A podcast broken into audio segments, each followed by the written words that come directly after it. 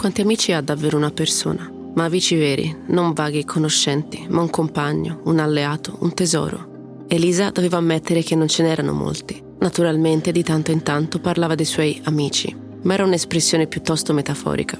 Naturalmente c'era Irene, si conoscevano dai tempi del liceo, uscivano regolarmente e c'erano sempre risate e divertimento. Eppure non ci si poteva confidare con Irene, perché tutti la conoscevano come il telegrafo. Se le si raccontava qualcosa in confidenza, si era quasi certi che il giorno dopo tutti lo avrebbero saputo. E poi c'era Pietro, il suo migliore amico gay, cui poteva parlare dei suoi segreti più profondi, ma Pietro era un po' un tenerone. Inoltre, quasi nessuno sapeva dell'esistenza del suo scopamico Rocco, era un bravo ragazzo, ma era sempre difficile incontrarlo. Era disponibile solo in giorni e orari ben precisi. D'altra parte il sesso era buono, meglio che con Raffaele, che in realtà era un po' troppo piccolo. Sì, scusate, ma le dimensioni contano. No, Elisa non aveva molti amici veri. Anzi, ne aveva solo uno e non era nemmeno umano. Sulla confezione c'era scritto il migliore amico di una ragazza e questo era esattamente ciò di cui aveva bisogno. Alcune donne pensano che il loro migliore amico sia il denaro, un cane o il cioccolato, ma Elisa è sempre stata in disaccordo con loro. Il suo migliore amico aveva una spina ed era sottovalutato in tutta la sua semplicità. Fabrizio Caramagna una volta disse: La semplicità è una ricerca dell'essenza e l'essenza non è mai banale. E non aveva tutti i torti. Dopotutto, il migliore amico di Elisa era un vibratore. Non un vibratore qualsiasi, ma una bacchetta magica, la sua bacchetta magica perché vedete il vibratore Magic Wand è più affidabile di tutti i suoi amici messi insieme. Sembra un dispositivo di massaggio per i muscoli tesi, il che lo rende anche discreto. Non è nemmeno pieno di caratteristiche nascoste o tratti caratteriali complessi. È sempre in vena, non è mai geloso, è alto e molto forte e non ha paura di essere intimo con lei.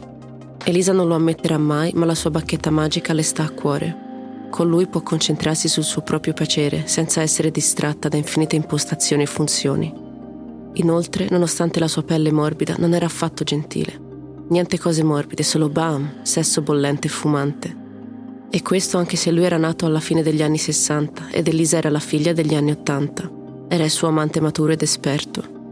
La sua bacchetta magica era anche chiamata la Cadillac dei vibratori, ma ad Elisa non interessava molto. Per lei le auto e il sesso avevano poco a che fare l'uno con l'altro. Se l'avessero chiamato il Versace, tra i vibratori avrebbe capito. La prima volta che Elisa vide una bacchetta magica aveva circa 22 anni e non fu amore a prima vista.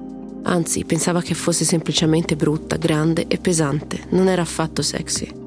Inoltre faceva più rumore del tosaerba di suo padre. Così all'inizio si è rivolta a massaggiatori e a piccoli vibratori a proiettile. Funzionavano bene, fino a quando non si rompevano ma nessuno di loro era davvero impressionante. Solo anni dopo, quando Elisa ricevette la sua prima tredicesima, decise di puntare sulla solidità di una Cadillac.